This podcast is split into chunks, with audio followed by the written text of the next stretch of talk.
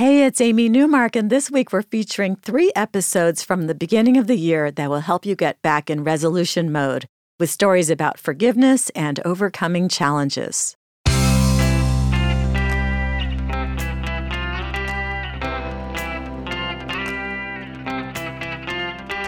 Changing your life one story at a time. This is the Chicken Soup for the Soul podcast with editor in chief, Amy Newmark. Hey, it's Amy Newmark with today's Chicken Soup for the Soul inspiration from a book that's perfect for the new year Chicken Soup for the Soul The Forgiveness Fix. We made this book because I've read tens of thousands of personal revealing stories from our writers during the 12 years I've been doing this job. And I've come to understand that forgiveness is essential to happiness. Why is forgiveness so important? It's because of the emotional weight we carry when we don't forgive. This may be the New Year's resolution that you're looking for. It works instantly and it's easy. You just have to decide to put the past in the past where it belongs and move forward without that anger and resentment that you've been taking everywhere with you. You also may want to use the new year as an impetus to apologize if you've been thinking about it, maybe this is the time to just do it. Today's stories are about apologies and forgiveness and shedding all that emotional weight.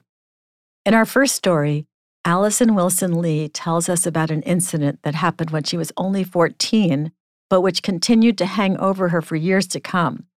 It had been her 14th birthday, and her mom was taking her and several friends to the city to go shopping at a mall eat pizza in the food court, and then catch a movie. Afterward, they would all return to her house for a slumber party. It was a typical teenage girl birthday party. All the friends Allison invited went to her school except for one girl who they would pick up on the way to the mall. So everyone would ride the school bus home with Allison.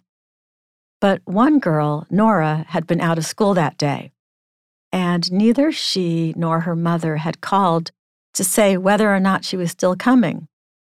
Being 13 and 14, Allison's friends had turned this into a big dramatic thing and gotten her riled up. By the time Allison called Nora to find out what was going on, she was quite indignant. Nora explained very reasonably that she was sick, and then she started crying because Allison was so angry with her. Her mom called back after that and reprimanded Allison for hurting her daughter's feelings. So Allison decided to ignore Nora after that. She avoided her at school, and that was the end of their friendship. More than 20 years later, Allison got a friend suggestion from Facebook. Nora was on Facebook, and Facebook saw that they had been to the same schools and had many friends in common. So Allison reached out to Nora with a friend request, which she accepted. And now they were watching each other on Facebook. Allison says, after a year or so of polite online interactions, I began to reflect on that ugly phone conversation I'd initiated with Nora all those years before.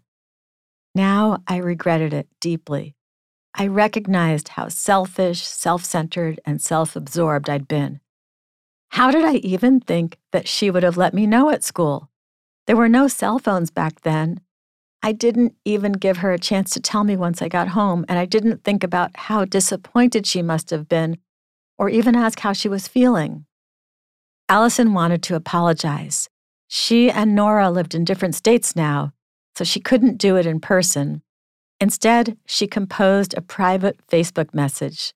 And a few days later, Nora wrote back and said that she forgave Allison. After all, they were just kids back then. And finally, Allison was free. She apologized, she was forgiven, and she was free of the burden that she had carried for 20 plus years. Shannon Cribbs wrote another wonderful story for our forgiveness book about her mother in law who was diagnosed with a terminal illness when she was only 57. This woman had always been very difficult. But now Shannon felt she had to take care of her in her final days. The family tried to find a nursing home for her, but the finances didn't work. Shannon's mother in law had too much money to get into one place, too little money for another, but she couldn't stay home alone. And Shannon didn't really want to move her whole family in with her mother in law while she was dying. They got lucky, and it turned out that their mother in law's best friend was available to help her. She put her life on hold and moved in with her friend. She spent weeks taking Deb back and forth to the doctors, helping her with in home nurses' visits, bathing her, and so much more. Unfortunately, she couldn't stay long, so it was back to Shannon and her husband to make the decision they had been avoiding.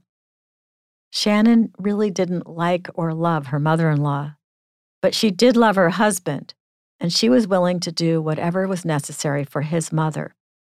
So they moved in with Deb, Shannon and their four kids would be the caregivers.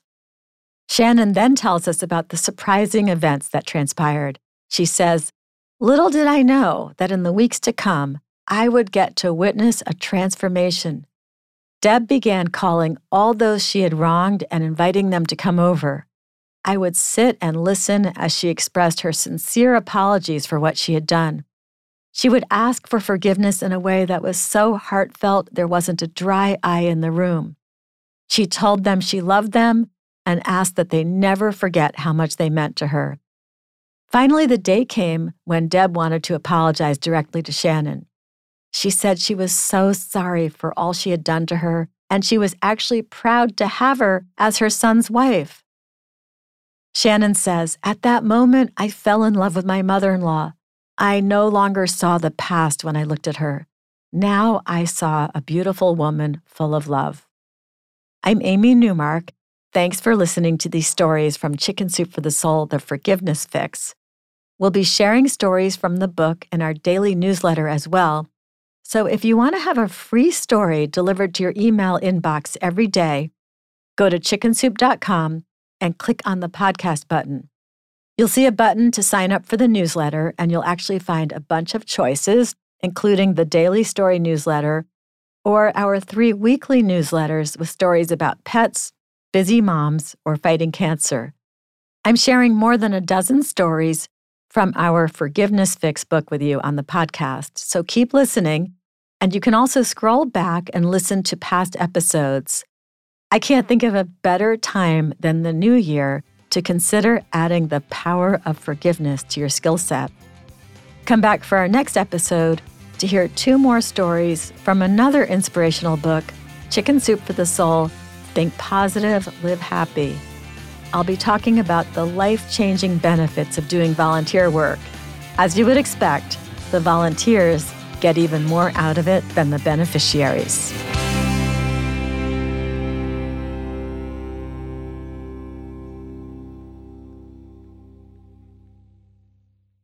Our family has grown. Welcome to the world, Hanna baby.